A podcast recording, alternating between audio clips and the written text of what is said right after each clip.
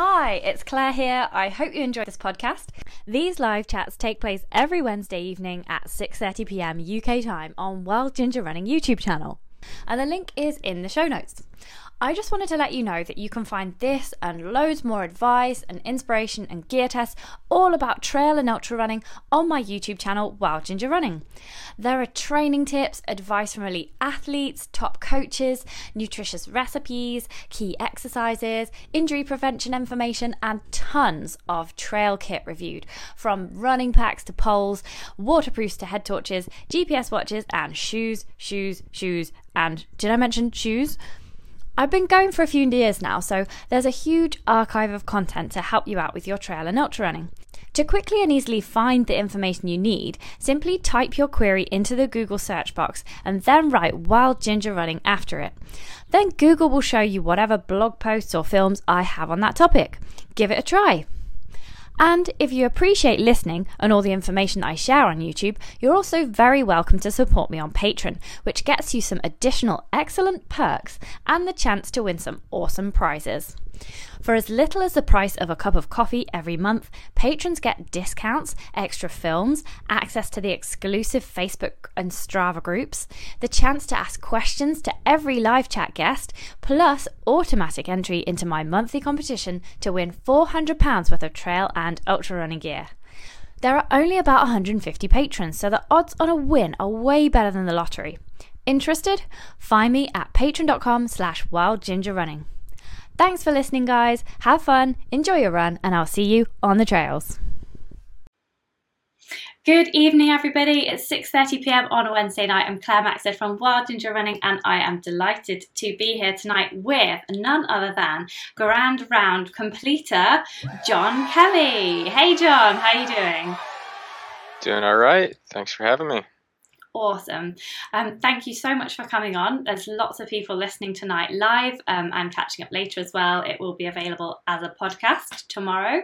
Um, so, just for anybody who has been, uh, may, who's maybe a beginner to trail running or has been living in a cave for the past year or so since you came to the UK, uh, could you just, just explain for people what is the Grand Round? Uh, so the Grand Round is something that I, I kind of entirely made up, uh, name included. So there's the three uh, big classic fell running rounds in the UK, the, the Paddy Buckley Round in Snowdonia in Wales, uh, the Bob Graham Round in the Lake District in England, and the Charlie Ramsay Round uh, in the, the Lochaber area of Scotland and uh, so each of these kind of the, the general goal uh, is to complete them in, in under 24 hours uh, by themselves.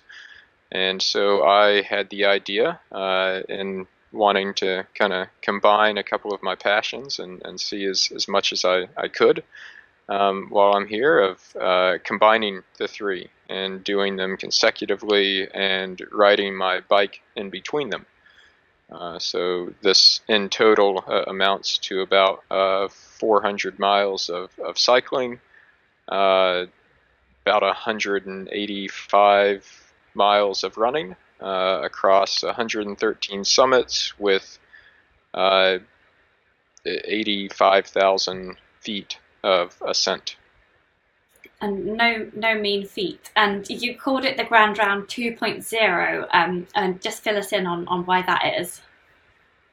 Uh, so I, I, attempted this last year in 2019, shortly after I moved to the UK. Uh, it was uh, one of those things where I, I, planned as, as best I could, um, but with kind of no one having done it before, uh, it, it's it's difficult to uh, have a, a perfect plan right off the bat. And, and so I, I did as best as I could. Uh, I fell a bit short. I, I did two of the rounds and uh, stopped on my bike on the way to Scotland uh, and uh, kind of took all of the lessons learned from that failure and, and formulated a, a new plan for it. A, a, greatly improved one, and, and so I, I called that my, my 2.0 plan. Fantastic. And we have got some questions about what lessons you learned and took through to the second experience um, coming up. Um, but um, I just want to dive a little bit into what your inspiration was for doing this round because you also did it um, you fundraised as well for a really amazing charity the stephen lawrence trust. So um, what was the inspiration behind doing such an epic um, uh, just basically thing that you made up as soon as you came to the uk uh, so it's it's always uh, you know, I, have always wanted to set goals that really force me uh, to to push my limits and to reach as as far as I'm capable of. I, I think ideally, uh, a a goal is is one that we can just barely reach. Um, but if it's not perfectly at that spot, I would actually have it a bit farther uh, than I can reach to, to keep me going as as far as I can. Uh, and and so this really appealed to me as something that would do that, and on top of that, something that uh, I could really get excited about and motivated about, and that would keep me going uh, all the way to that limit.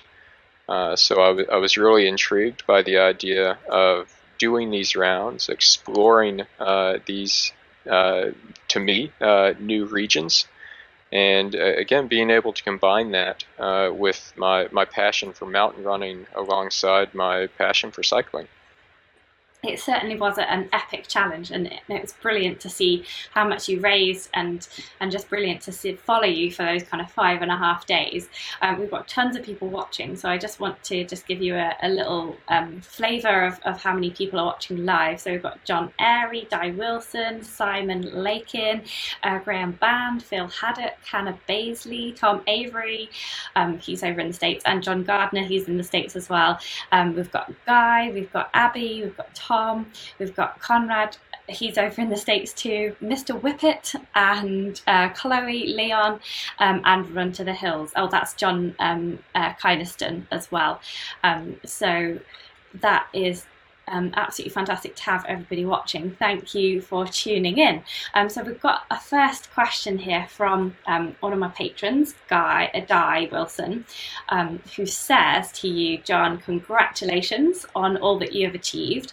Um, he's got a few questions for you here this evening, um, but the first one he wants to ask about was um, how did your planning, um, with your previous experience on the last round, how did the planning this time kind of match up to what you were expecting to happen, and, and were there any major issues?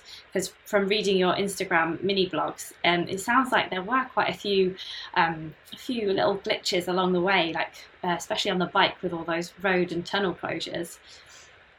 Yeah, there, there were a few hiccups. Um, there are always going to be, uh, in anything of this nature, of, of this length, and with this many variables, there are going to be uh, unpredictable things that happen. Uh, and so I, I, had a bit of buffer built into my schedule in a couple of spots uh, that ended up getting used by, for example, the, the road closure uh, on the second bike leg um, some uh, less than uh, some undesirable weather uh, on Bob Graham round uh, that I, I, kind of again used a bit of my schedule to get some extra sleep after that.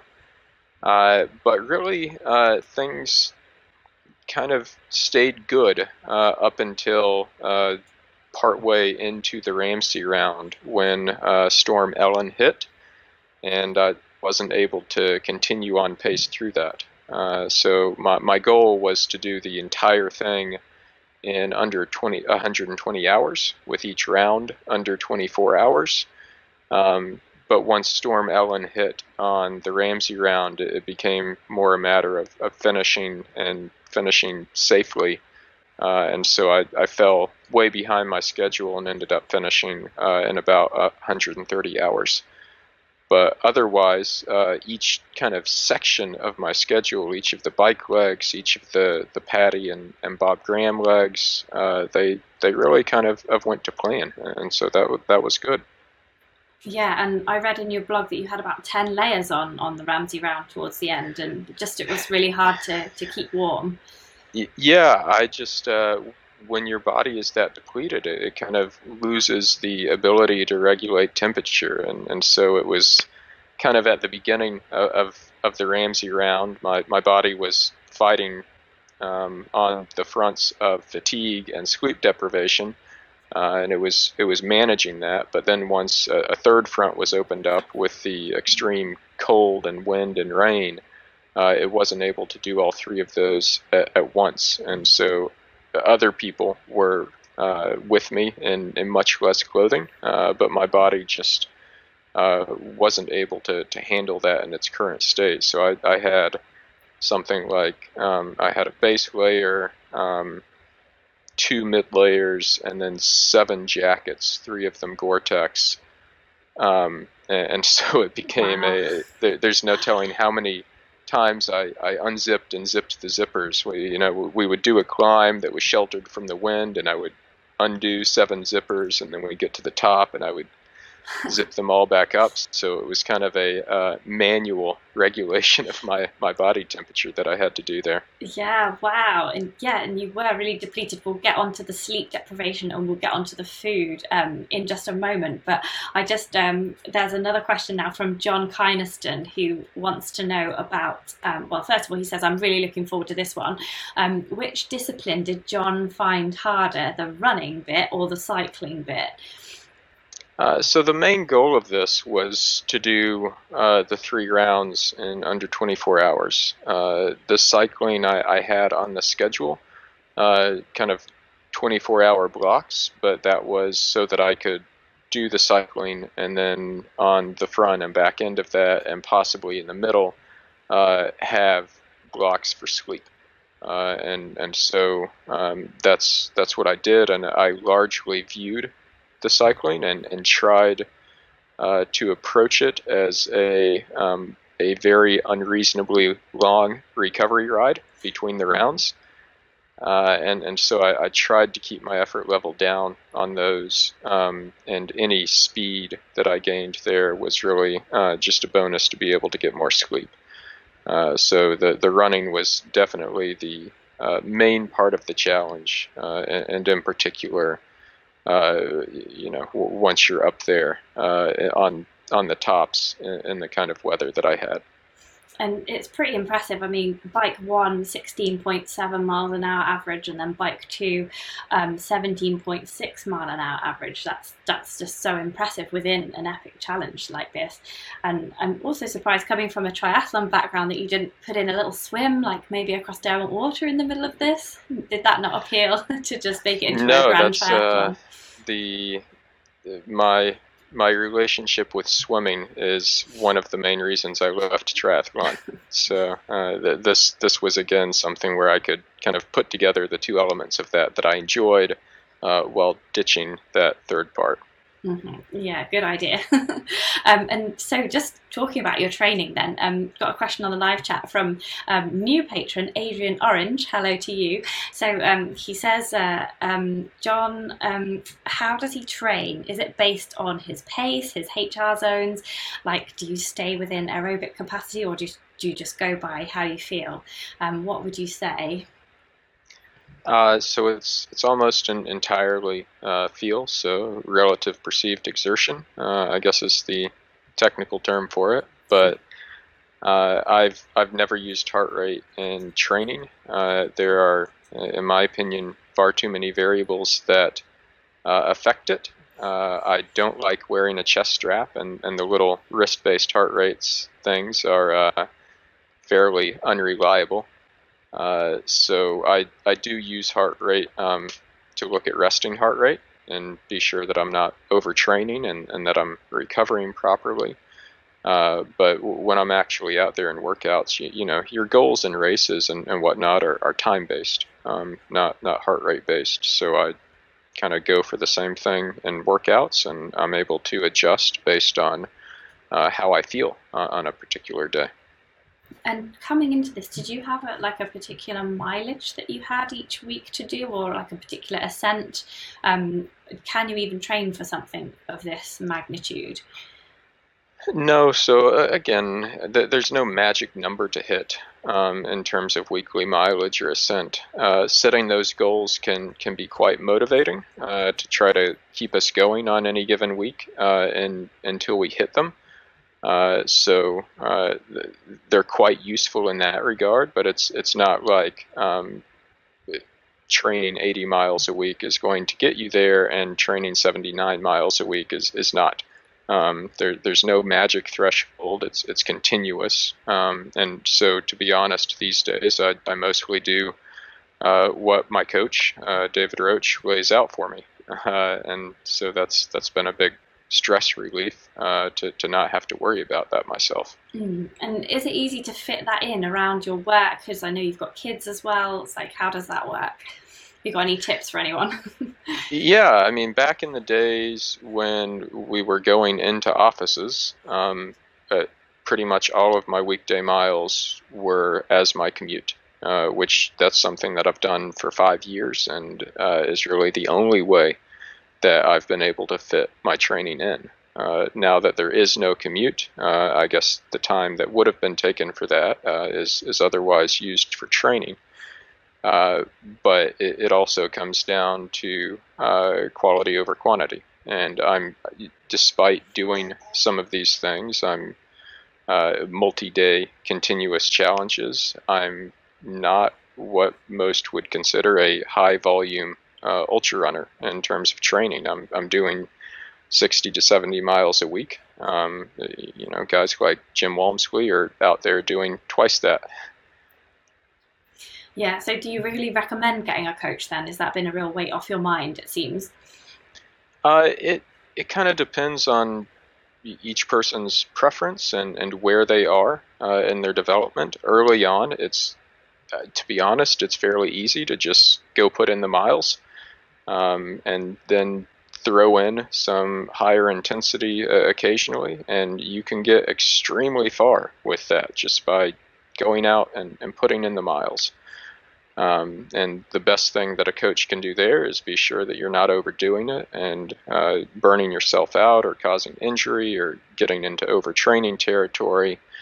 Uh, but once, so, so I I just picked up um, David as my coach uh, about a year and a half ago, and before that, I was entirely self-coached, uh, which worked pretty well. Um, but I felt that I was starting to kind of plateau and, and reach a point where uh, I wasn't going to be able to get those that that last bit of improvement and, and optimization uh, by myself. So for that, I, w- I would definitely recommend a coach and also just uh, again if you're like me and you, you don't have time to really plan your own training or if it stresses you out uh, it's it's great to not have to worry about that and to be done with my workout each day and think well that's it. I'm done. Mm-hmm. i don't have to worry like was that enough? Should i do more? Should i have done something different? That's what it was yeah, yeah. Well, it definitely worked, didn't it? This time, absolutely fantastic. Um, so, just um, a little bit on the like not the physical side of training, but the mental side of the training. Um, we've got a question from Paul Hamilton here, um, and he asks how you train mentally for challenges um, like this, like the Pennine Way, like the Barkley, um, and he says, can he offer us runners trans- transitioning from marathon distance running to ultras any advice about the mental challenges that we all face and how you overcome them? So that's, um, you know, each of those experiences builds upon e- each other. Um, and so every time I'm, I'm doing one of these things, I'm able to draw from uh, those previous experiences, from those low points I've hit, from the highs that I've hit, from the challenges that I've faced. Uh, and, and really the, the biggest um, thing I, I, offer people who are transitioning from uh, more reasonable distances uh, is something that was told to me very early on is, is that it, it doesn't always get worse. And when you're doing uh, marathons and shorters, it, it's kind of a, a gradual degradation throughout the race. You get more and more tired, um, kind of continuously, almost linearly um, and and that's that. Whereas in an ultra marathon, uh, you can go down, and then you can bounce back up, and go down again and bounce back up, and so you have all of these peaks and valleys uh, that you go through. And it's very important when you're in one of those valleys to remember that it's it's not a continual decline. Uh, it, it, doesn't always get worse, and, and you can pop back out of that uh, and, and be fine again. And, and you just have to be able to push through that. That's really good advice, isn't it? Like, don't quit at the first down point. Just keep going, and, and things might get better.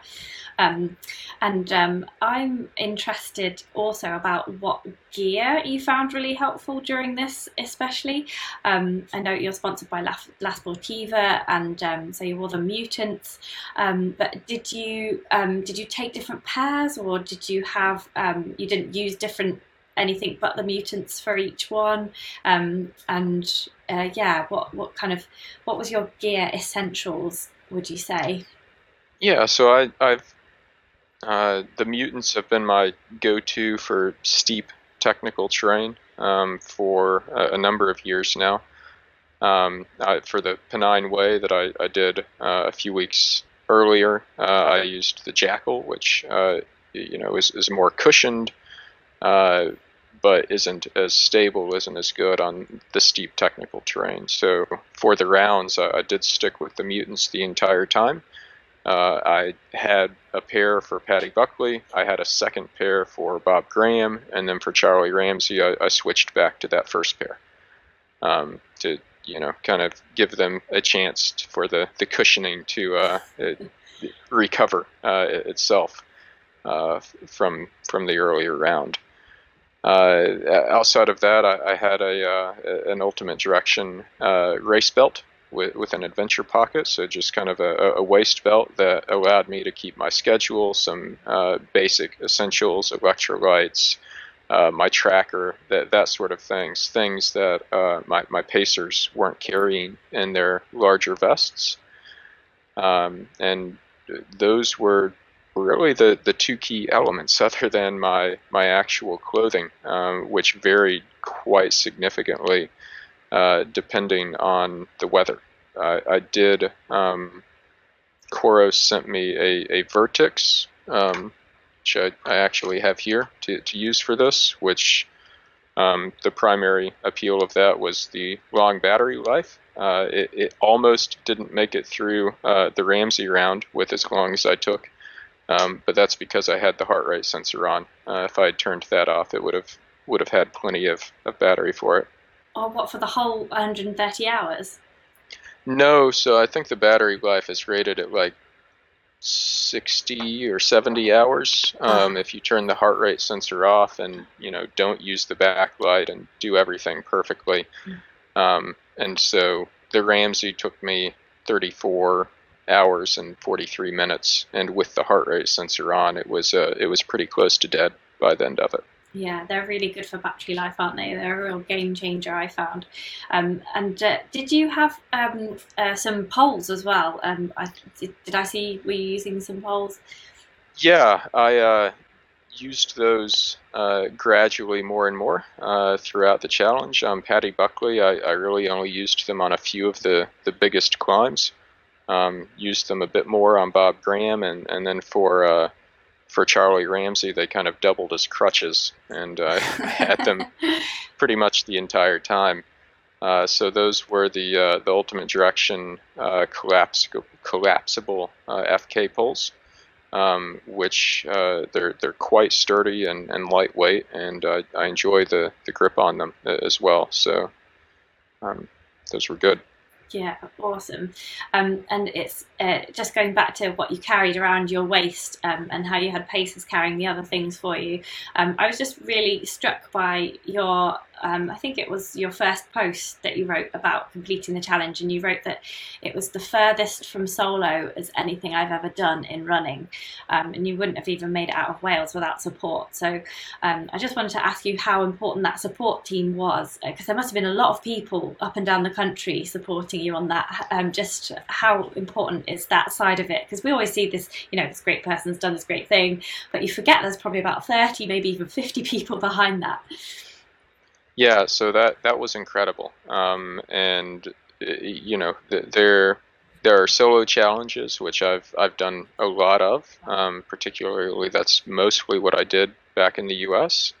Uh, and then there are these challenges that that really um, there's they almost require support um, to, to do these all, uh, to even have a shot of sub 24, uh, to be able to make it between the rounds. Um, there's really just no way that I, I, could have seen doing the solo. Um, and so uh, th- that was the, out there on the rounds. They're they're helping. Well, they're mostly uh, doing the navigation uh, and and carrying things so that I'm you know, mentally, I can focus on just keeping myself moving forward. Um, and then uh, this year, I also had uh, riders with me on the bike legs, and, then also people on the road that uh, were carrying kit and food, and um, a few spots where there were was a, a, van available that I could take a nap on the bike if need be. Uh, and, and, then even going uh, into uh, the Charlie Ramsay round. Uh, Martin Stone was my main road support, and he is uh, a, a, legendary fell runner himself. And uh, I don't know that there's many people that could have uh, organized the support he did um, as quickly as he did.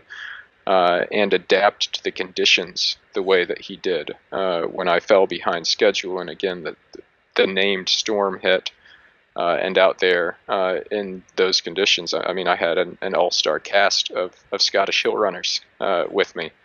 The, the final leg of, of Charlie Ramsay, uh, Finlay Wild was with me, who wow. Uh, just you know we we probably took as long on that single leg as he just did the entire round in um, yeah, yeah he's day. just broken the Ramsay round record, hasn't he? Yeah, he took to it, He took an hour and a half off of it. Wow! Um, so that's that's just it's it's incredible to to have people out there uh, like that in all sorts of conditions at all times of day, uh, supporting this challenge and and really uh, wanting to to see it through and and help uh, accomplish it yeah, it's just fantastic, isn't it? I think everyone loves it. They love turning out to.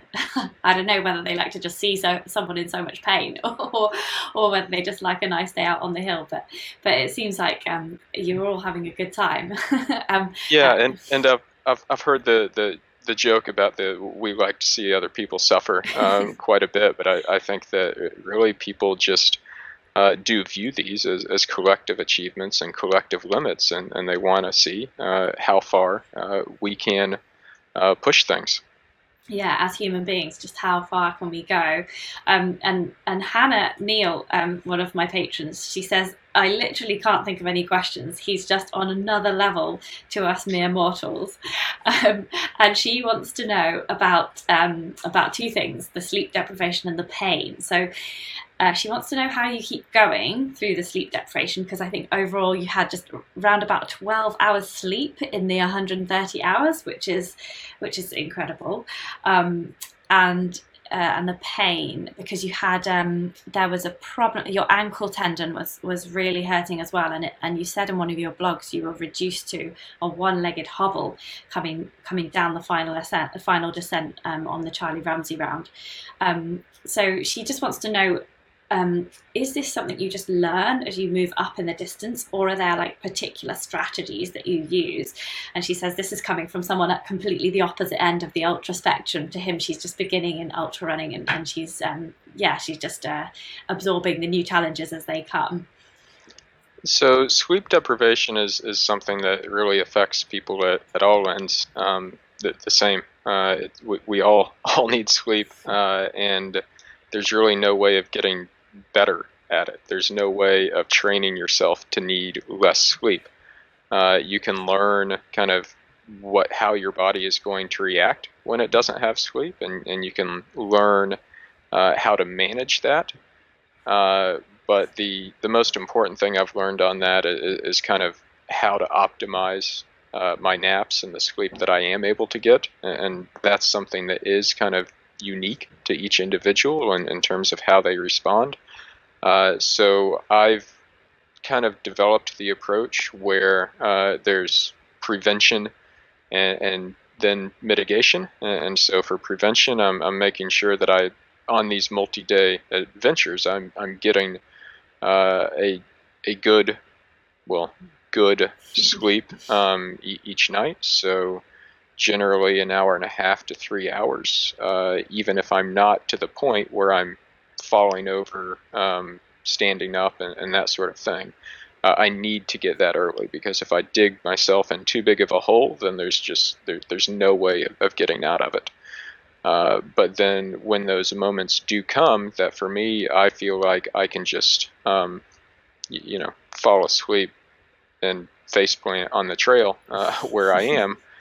Uh, those I I do uh, try to get like 15 minute power naps that can really do wonders to refresh your mind generally for a, a couple of hours. And, and so I, I took uh, two naps during Ramsay. Um, one of them just kind of laying there in, in the heather on the side of a, a hill.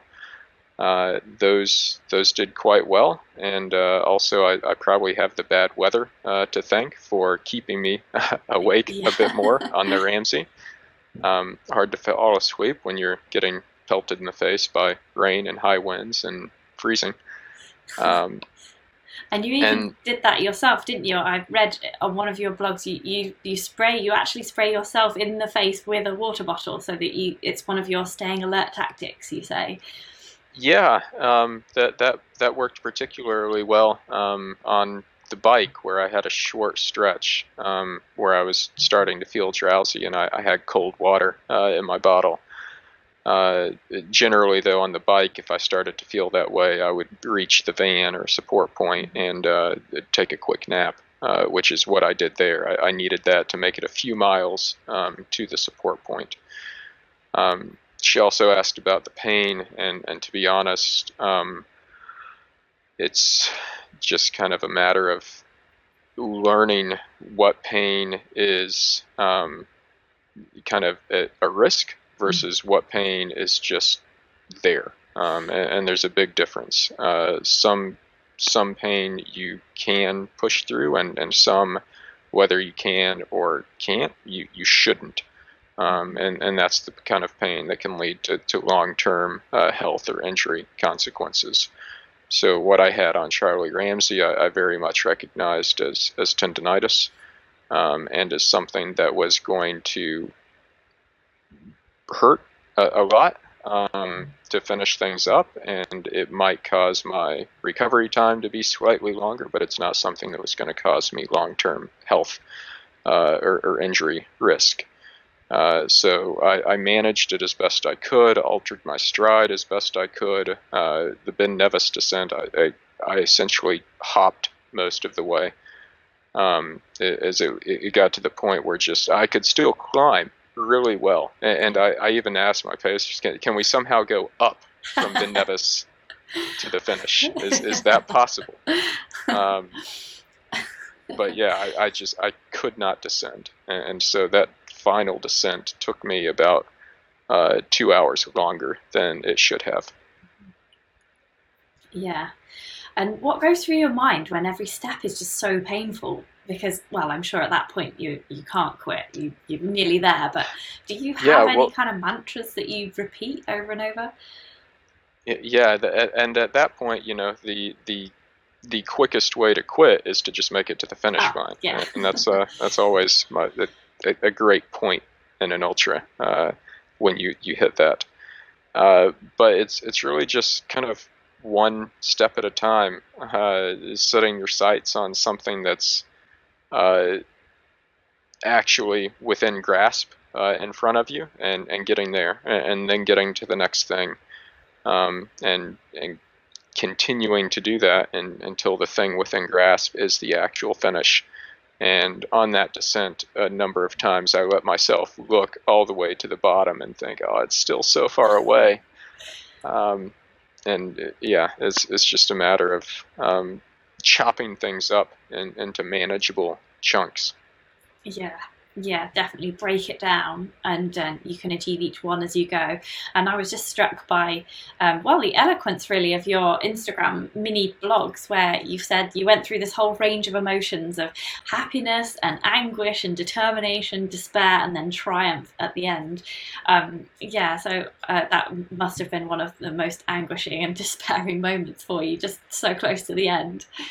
Yeah, so, so for me, I think the the feeling of triumph came on uh, on top of Ben Nevis, and and then the uh, the bit of despair and anguish descending there um, to the, the finish at, at the Glen Nevis Youth Hostel. So uh, it, to me, the, Ben Ben Nevis was the, the bigger moment than the actual finish was. Once I reached the finish, I, I just kind of by that point I wanted to stop moving and get some food and sleep. Yeah, and we'll come to, I really want to talk to you about food. So we'll come to that in just a moment. But I've just popped up on screen the first Instagram post that you put up. You put up this picture of you at the summit of Ben Nevis. Um, it's a, a really nice photo from Stacey Holloway from Way Outside. Um, I, I, must just credit her. I, I, said to her that I would just credit her in this. So um, uh, basically, uh, the Way Outside are outdoor events. They do support um, as well. Um, and they're a company on the west coast of Scotland supporting endurance athletes and campaigners. They also do trail running and wild swimming guiding too. So check them out. Wild, um, sorry, wayoutside.co.uk and give them a follow. It's um, at Way Outside UK on Instagram as well. And if you're not already following John Kelly on Instagram as well, then definitely give him a follow um, at Random Forest Runner as well. Um, and I just wanted to just talk to you a little bit about why you chose this photo to sum up your whole, uh, the whole kind of epic challenge, John, because um, you look really knackered, but also really happy at the top, like elbow on this trig point, and it's complete fog all around. You can't see any view from Ben Nevis. Um, what what made you choose that photo in particular? Yeah, so it's it's kind of the uh, what you mentioned there, the the mixture and, and the complexity uh, of what you can see in my face and my pose, and uh, for me mentally, if I just kind of think about different elements of that moment, uh, I'm able to uh, pretty effectively relive it um, from those different contexts and feel um, the, each of those feelings that I, I had at the moment uh, that, that, you mentioned the, the triumph and, and the despair and the happiness and the, and the anguish. Uh, they're all there and, they're all kind of in my face. Um, and uh, it's a matter of me kind of remembering what led up to that and being able to re-experience uh, each one of those individually. And um, we've just got some questions about that on the live chat. Um, Kelly Benedetti, uh, Benedetti says, um, seeing someone else achieve truly great things makes me realize I can achieve so much more in my own life than normal or average. So you've uh, inspired people there as well. Um, and then uh, Kate from Harrier Trail Running, um, she wants to know which one of the rounds was your favourite, um, but um, not necessarily on the Grand Round, but just in general, which one is your favourite? To be honest, I, I, think it would have been uh, Ramsay if it if it didn't try to kill me.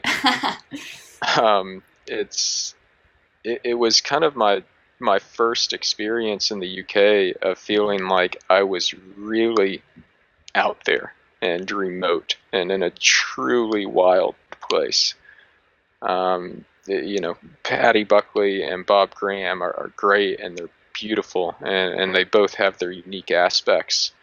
Um, but throughout the round, you know, each of them you have four kind of transition points where you're crossing a road, you're able to resupply, hop in a van to warm up if you need to, change kit, whatever.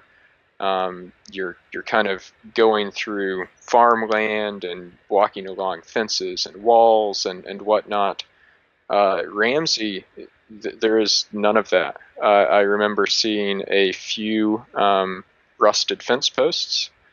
There was a bothy that I stopped in um, near Loch Treig that uh, looked like it had been abandoned in the 1930s, probably. Uh, and otherwise, there are two transition points, um, and those are just the points at which it is um, least inconvenient for people to hike in uh, new supplies for you. So there, there are no road crossings.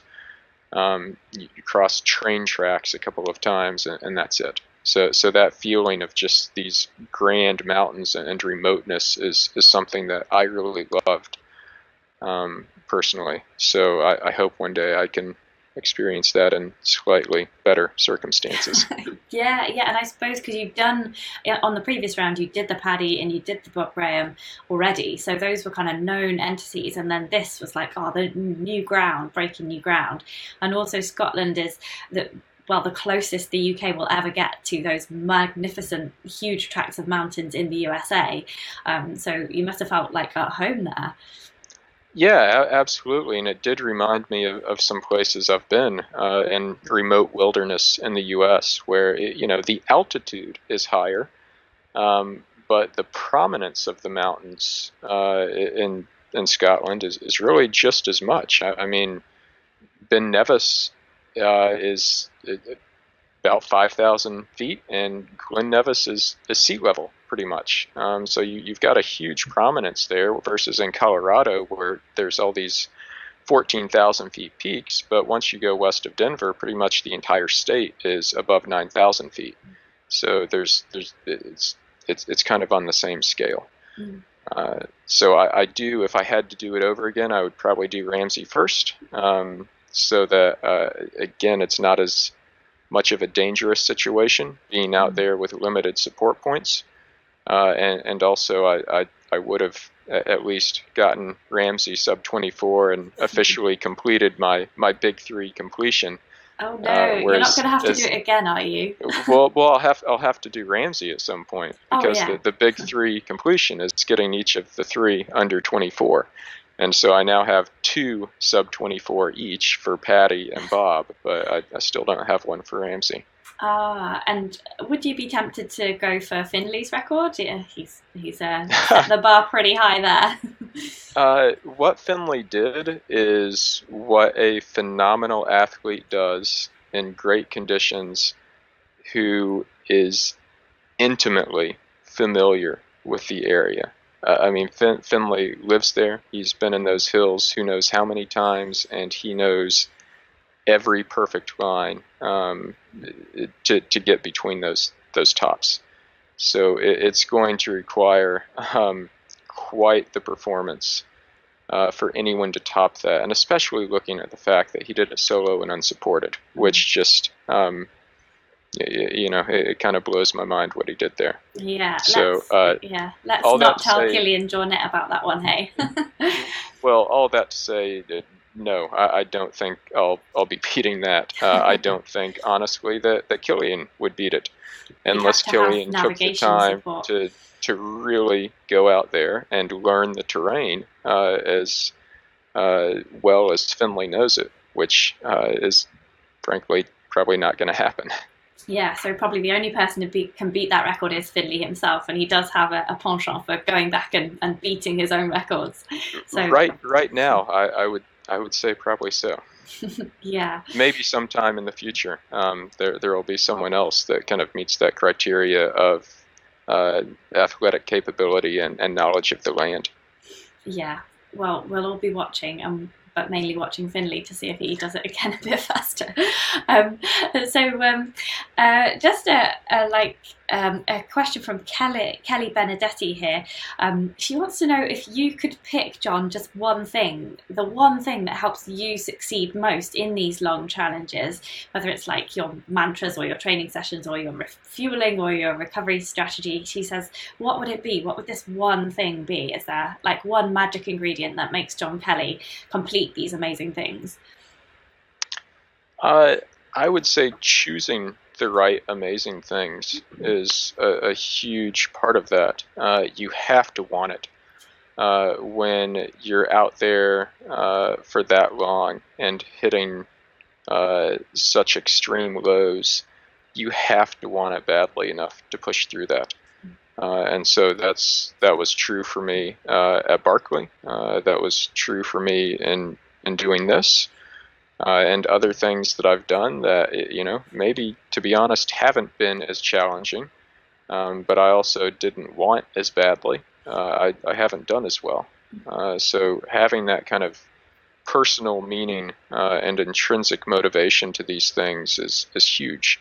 Uh, and, and when we have that, um, and when we're willing to, to work towards that, I, I think that we're all we're all capable of doing much more uh, than we, we ever imagined that we could. Uh, so choose something meaningful, uh, set a big goal, and, and go after it. And even if you come up short, you've you've probably gone farther than you ever would have otherwise. Mm, and even if you don't make it the first time, you can go again. I mean, like you know, you did the grand round one time. You know, you, you, you sorted it out. You ironed out all the some difficulties, and then you went again and did it perfectly. Yeah, and and so that's uh, that's an approach that I've taken that I prefer. Maybe isn't the best for everyone. That uh, if I have an ultimate goal in mind, I would rather just go for it and go big and fail. Once or twice mm-hmm. to get there quicker versus I could take a kind of a path that involves less failure and set small incremental goals and maybe succeed at a dozen smaller things on my way to success but that process takes much longer to get there so what i care about is the ultimate goal and, i would rather um, fail a couple of times and get there than take twice as long with a, a number of small successes uh, along the way. Mm, that's really interesting. That's that's definitely really interesting. Um, and Kelly is actually watching live right now, and she says, "I love that answer. It makes me rethink my plans and goals. Thank you." So yeah, I love that too. Actually, it's making me rethink mine as well. Um, and uh, yeah, I do want to talk to you um, before we go about what you're doing next. But I just I must talk to you about food um, because uh, Di has a question here. Um, he said, "What sugar sugar based slash fried treat did you have after the Grand Slam?" Um, so we, we must talk about your food here because I uh, reading your Instagram, you're eating burgers, you're going to McDonald's, you are um, or, or pizza as well. So you're you're definitely not a plant based athlete, and, and I want to know your thoughts about that as well. But but yeah, you're fueling you're fueling on junk food. Like uh, ha, like is that normal for athletes, or like is this just a, a thing that you found works for you over the year over the years? Yeah, so I mean, you need uh, quick, easy to to digest um, calories that, that can be converted to fuel.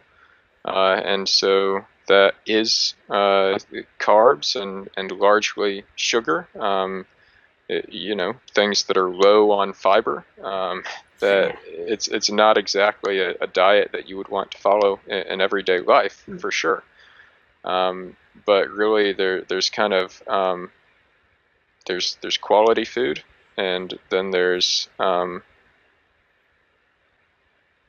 food that's not good, um, but your body can convert to fuel, and then there's just junk calories, and then there's nothing. And so, you know, any of those things are, are better than nothing. Mm-hmm. And in something of this length, uh, the key is to be able to, to keep getting food down, to keep um, converting that into fuel, um, to keep resupplying your body with what it needs uh, and of something with this length, that's that's even going to include meal replacement. You know, I'm, I'm out there for, for five plus days. No one has ever survived on uh, gels and energy bars for five plus days. Yeah, that would be um, horrible. So, yeah, so I, I did have pizza and fish and chips and, and cheeseburgers and all sorts of other things uh, whenever uh, the opportunity uh, arose for that. Mm-hmm. Um, and, and so it's yeah r- really a matter of, of keeping a steady stream of calories going in uh, whatever works for you um, and uh, keeping keeping those energy levels up. Mm.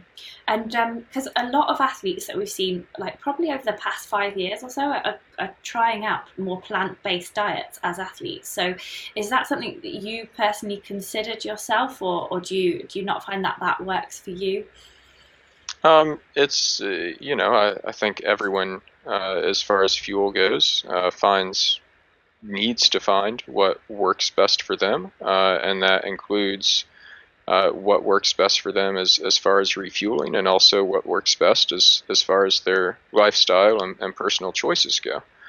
Um, so that's not something that I've explored. I in general, not much that I eat out there um, in terms of carrying with me is meat, uh, largely because uh, I, I don't want something to go bad and I end up with food poisoning um, in the yeah. middle of something. So, uh, really, the only meat I have is stuff that I might have uh, at support points, or um, again, kind of in this case, between the rounds. Uh, so, if, if you can find you, know you have to start with, with whatever your, your, your personal choices are um, regarding diet and, and find something that you can build upon that uh, to, to meet the energy requirements that you need out there and that's certainly doable um, if, if you're completely plant-based. Plenty of people have done it. Um, that's just not something that I have explored. It'd be interesting too would you consider exploring it? Because I mean, some athletes have gone down that route and they found their performances even enhanced. Um, so, is that something that you w- might be interested in? Um, I'm I'm pretty comfortable um, with my my current approach, and uh, it's come from a lot of uh, experience and experimenting with what works best for me. Um, so, uh, and, and until that changes, I'll I'll stick with that. Yeah, fair enough. And uh, there was a really nice post on Instagram of you um, tucking into what you called your Gordon Ramsay round, which I did a double take. I was like, I, I, think it's Charlie. I think he's got the name wrong. And then I realised that this was an afterwards post, and, and there's a lovely picture of you with a full English breakfast and a Scotch egg and Eccles cakes and some kind of sausage roll, and then some. Uh, oh no, no, it was, it was Welsh cakes. Oh, Welsh cakes. Yeah. yeah, that that was key. Uh, you know, I had the uh, kind of the dessert item, or sorry, the breakfast item from uh, each of the three countries that I, have ventured through. Country. Oh, there you go. So you've got the Scotch egg, you've got the Welsh cakes, and then um, so is it a sausage roll on the uh, on so, the other so, one? So so there was uh, Welsh cakes, full English, uh, mm-hmm. Scotch egg, and, and, then I threw in an American apple pie oh, um, okay. for for dessert. Uh huh. Awesome. Um, and Chloe Mason on the live chat wants to know what about beer? Uh, more of a whiskey person myself. Um, you know, I, I, don't drink uh, while I'm I'm actually out there and doing these things, and, and a lot of the things that I would enjoy in everyday life, uh, I definitely would not uh, eat during the fact. I, I, I enjoy spicy food. Uh, definitely would not eat spicy food uh, while doing this, uh, and, and also these multi-day things. I don't know if it's from breathing through your mouth uh, for so long uh, in those kinds of conditions, or um, what it is, or if it's from what you're eating. Uh, but I, I doing these, I, I, tend to end up with with tongue ulcers, and I know a number of other uh, runners that have experienced the same thing on, on multi-day uh, uh, races or events. Uh, so after the fact, for a few days until those heal up, I'm also kind of limited, and I can't eat a lot of the things that I really want to eat, um, and I'm largely kind of uh, limited to, to yogurt and ice cream, which you know that's shame. fine as long as there's enough ice cream. That's a shame. Um, and I definitely want to talk to you about this invention that you have made. And I think this is what Di Wilson is talking about when he says, "What sugar-based slash fried item did you eat after the Grand Slam?" Um, so yeah, tell us about the Krispy Bo. Um, people can Google this so, if they want more. yeah, so this is something that I, I actually created. Geez, I think five years ago now. Um, before one of my big races, I, I just kind of had this vision in my mind of uh, where I come from. So Krispy Kreme uh, is um, really big uh, where where I grew up. It, it's from North Carolina uh, originally, uh, and then there's also a, a restaurant called Bojangles, which uh, kind of does southern Cajun food. And so I had this idea of, of combining the two and, and creating a, a sandwich that was uh, two Krispy Kreme donuts uh, with a Bojangles Cajun filet patty in between them, um, which, uh, you know, depending on what you use for the uh, two donuts, it, it's it's quite good. Um, it, you know, surprisingly, everyone who has tried it has has come away uh, really pleasantly surprised. Um, so your counterpart in the U.S., um, Ethan Newberry, oh yeah, uh, the ginger runner. There, there's a YouTube video of him oh, out there uh, trying. Well, Do I have to eat one? no, so so actually Ethan's Ethan's vegetarian, so oh. we had a modified version uh-huh. for him uh, that replaced the patty, but he did enjoy it. Um, and so I've, I've kind of created variants of these uh, wherever I've traveled to and, and raced. There's there's one uh, I made in Hawaii after Kona, uh, the, the Malacat, which is uh, a, a, a malasada with uh, chicken katsu um, in the middle, um, which was another really good one. Uh, there have been some epic failures as well. Uh, and I decided it was time I, I create one in the UK. Uh, this was something finally worthy of it. So uh, it, the the natural uh, uh, thing here um, seemed to be uh, fish and scones, or fish and scones. Sorry, Why not? If, uh, no, there's a debate over how you pronounce that. yeah. Uh, and you know, it, it it was one of those that's good, but it wasn't greater than the sum of its parts. Oh, sadly. really? So you know, I, I would still rather enjoy those uh, by themselves. and, and and I've just put a picture of it up on the screen. So it's a, it's a scone with a, a fried fish, like a battered fish, in the middle. Am I right? Yep. Yeah, Yep. and then there's some red stuff underneath the fish between the two bits of Oh, scone. right? yeah. The, Is the, that the, jam or tomato ketchup? the, the jam and the cream are there. Oh, the jam and the cream. Oh, yes. yeah, so there's it's, the it's, cream one, on it's top. one of the it's one of the key elements is the mixture of the, the sweet and savory. So you've you've got to have that in there. Um, although I'm starting to discover that I don't think it's the sweet and savory that makes it good. It's the sweet and spicy. Ah, and so that's why you have like the, the Cajun um, patty is is really key. So I, I need to find something in the UK that can can add that element to it. oh, yeah. maybe a curry, like some Yeah. thing. Yeah, Yeah. like a tikka, And- and- chicken tikka. Yeah, and that that, that would also um, uh, you know uh, allow the uh, the, the plant based group to uh, to get on board there. Well, a chicken tikka. Well, not not a chicken tikka, but there there are plenty of curries. Yeah, aubergine are- curry. Yeah. yeah.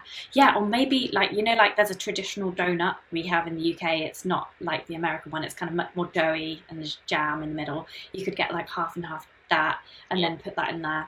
That could well, be a point two version. some someone did recommend uh, Victoria sponge with uh, chicken tikka masala uh, in the middle, and the Wow. Vic tikka, which uh, I've got to give him points just for the name on that one. So Yeah, that's awesome. And I just love how you've dedicated an entire blog post to this. Um, and so if you Google Krispy Bo, it comes up with this like huge long blog post that John's done of like, there's this and there's this and there's this and there's pictures and there's like, and then you've done one, this is really funny. It's got two cookies on and the cookies are, there's half white and half uh, brown cookie, like half half.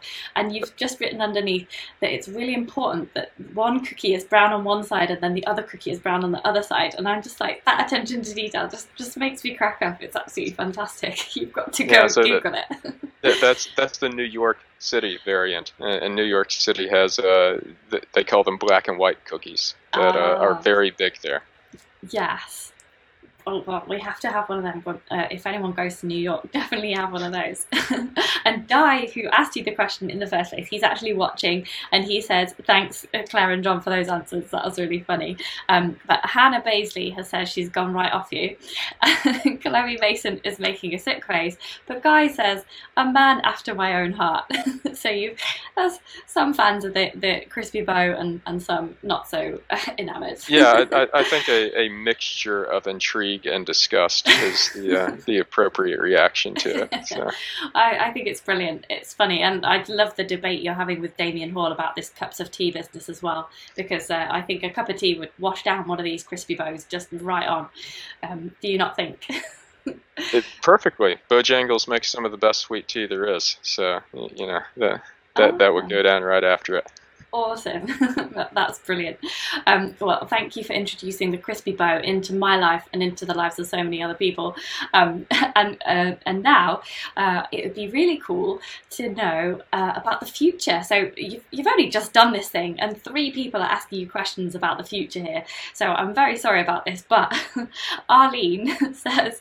Um, uh, he's, she says, awesome. I believe John has previously run many road races, um, for example, the Marine Corps Marathon and the London Marathon. Does he now prefer trail running to road running? And does he plan on returning to the US anytime soon? Um, what events are in the pipeline for him? She's she's from the United States, so that's why she wants to know if you're coming back. yeah, so uh, I'll, I'll, eventually be back there. Um, we'll have to see how things go with the company that I, I moved over here for, and uh, the the COVID nineteen situation has obviously thrown things up in the air a bit. But um, I I will be back there. Um, I, I, expect with within the next uh, couple of years. Uh, and yeah, I've, I've always had a, a, preference for trail running, but do enjoy uh, challenging myself in a number of different uh, modalities, uh, I guess. Uh, I would still like to see kind of if I dedicate a serious training block to, to marathon, what I can do there. Um, maybe wrap up the, the world marathon majors. I'm, I'm still missing Tokyo and, and Chicago. Um, but I, I have a I have a lot more ideas than I have time to do them. Uh, we'll say so. It's it's a matter of, of figuring out uh, which ones will fit together um, the the best and, and which are the the most meaningful to me. Yes, definitely. Especially from what you said earlier, things have to be meaningful. Um, and and Di, uh, he wants to know that um, now the Dragon's Back race has extended to six days. Does that interest you even more? Um, like he wants to know if you're going to put your name down for next year. But I'm thinking, seeing as what you've just said about Scotland, the Cape Wrath Ultra might be more of one for you. Uh, so Dragon's Back looks like an incredible race um, over some some beautiful terrain. Uh, it's it's one that definitely is, is intriguing to me. Uh, I'm not, to be honest, as as much uh, pulled to the idea of a stage race as I am to uh, the multi-day continuous format, where people kind of have to figure out the sleep and eating thing as part of their strategy. Uh, so uh, you know, races like Tor des Géants, for example, um, where it's, you know, start to finish one shot. Uh, so I, I, haven't fully formed my plans for next year. Again, I, I have a, a, number of, of ideas, and I'll have to, to trim them down uh, into something that's actually feasible and allows me to perform as well as I want to on them. Uh, I, I, expect I'll I'll finish that up later in the year. As as for right now, uh, we have a, a baby coming here in a few weeks, so uh, kind of just uh, not not focused on uh, that planning, the running planning uh, for right now, and uh, just relaxing and, and focusing on that. Congratulations! That's great news. Um, and how what total of kids will that bring you to? Uh, that that will be number four. Wow! Yeah, I thought you had three kids. That's amazing. Yeah. Oh, congratulations! That's a wonderful Thank news. You. Brilliant stuff. Wow! I don't know how, you have time for all these things. um, so, um, so well, yeah. Congratulations to your wife and uh, and your other three kids. That's great. Um, and Thank so you. I do have a final uh, question here um, from Simon Lakin, who's another new patron of mine. So, welcome to you, Simon.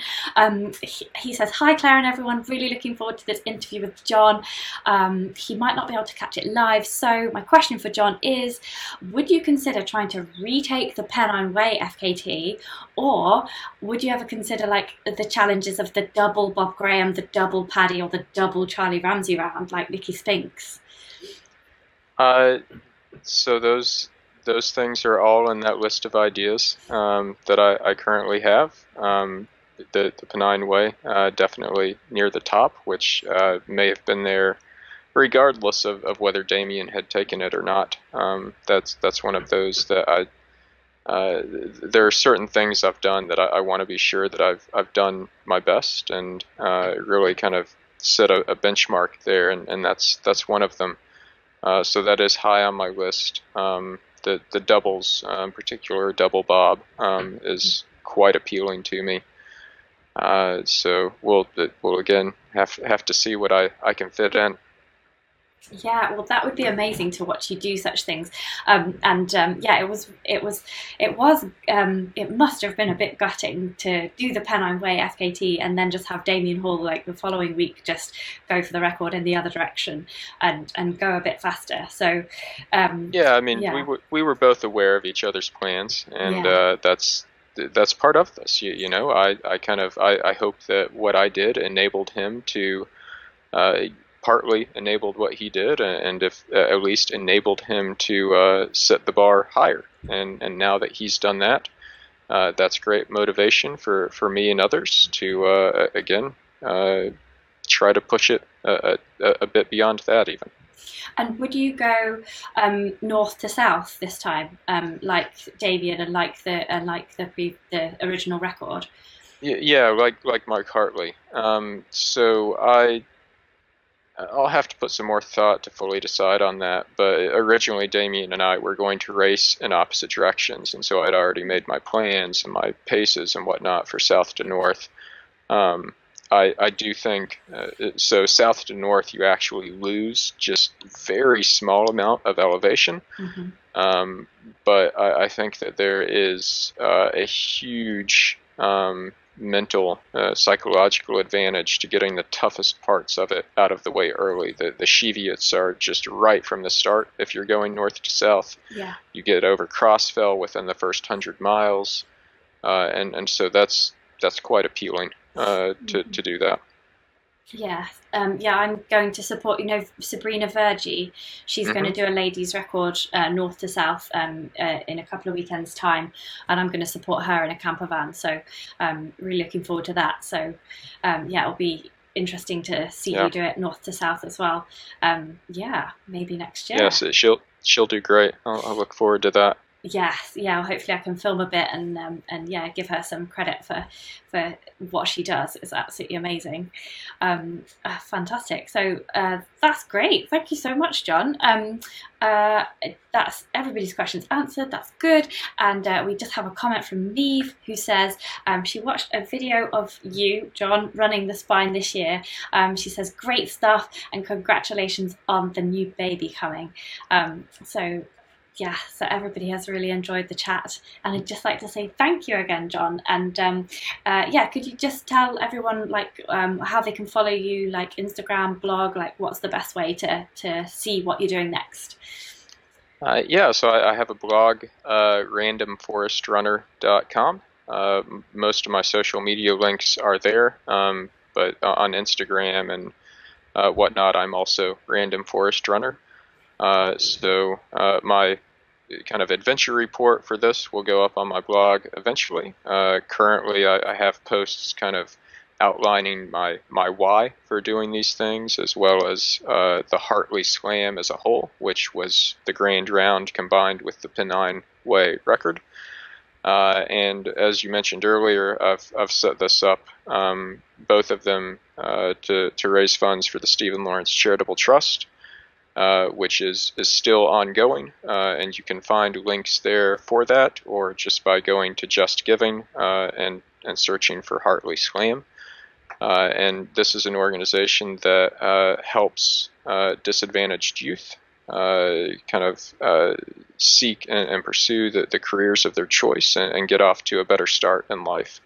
And as we mentioned, I'm soon to be a father of four, and so this is uh, something that I'm, I'm quite passionate about, and uh, kids being able to, to have a, a bit of a, a fair start um, these opportunities, which uh, as runners, uh, I think uh, we, we can kind of appreciate everyone having the same starting line. Definitely. I think that's absolutely fantastic. It is a brilliant charity. So if you've not already gone and, and donated there, then definitely go head to John's blog, head to his Instagram and, and find the link there. Um, it's a Just Giving link, isn't it? I'll put it in the show notes of the podcast and also in the film description below as well. Thanks very much. Um, so yeah, thank you so much, John. And just um, there's lots of comments coming in just saying thank you. So I'll just read a few out to you just so that you can um, just uh, see who's been um, inspired by you tonight. So Chloe Mason says congratulations on all your achievements, John, especially those during lockdown. Great interview. All the best. You are an inspiration. Looking forward to watching this space. Thank you all very much. There's more. so, John Gardner says, This was a great interview, John and Claire. Well done. Um, well done all around. so yeah, that is that's very good, John. Uh, John Gardner, well done. Um, Kelly Benedetti says really interesting and entertaining. Thank you. Um, Di Wilson says thanks, great interview, John. Thank you for all your answers, really inspiring. All the best for new arrival. And um, Adrian Orange um, put some clapping hands. Um, so thanks very much, John. Thank you. Uh, enjoyed the chat. Um, thank you all uh, very much for, for listening in and, and for the great questions. Awesome, brilliant. Thank you so much, John. Um, and uh, yeah, we'll talk to you next time. Um, yeah, next time you do something amazing. So we'll keep track of you on Instagram. Uh, and do you know what? Next time I might, seeing as you've said that Ethan Newbury has done your um, Krispy Bo challenge thing. Next time we chat, um, I'm going to do one of them. So I'll I'll have one on screen, and, and you can watch me eat some hideous creation. Your hideous, your latest hideous creation. I, I promise to eat it in front of you.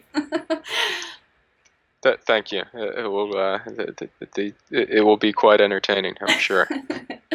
Brilliant. Well, thank you so much, John. Um, and I'll let you go now. It's been fantastic to talk to you. Um, and good night. thank you.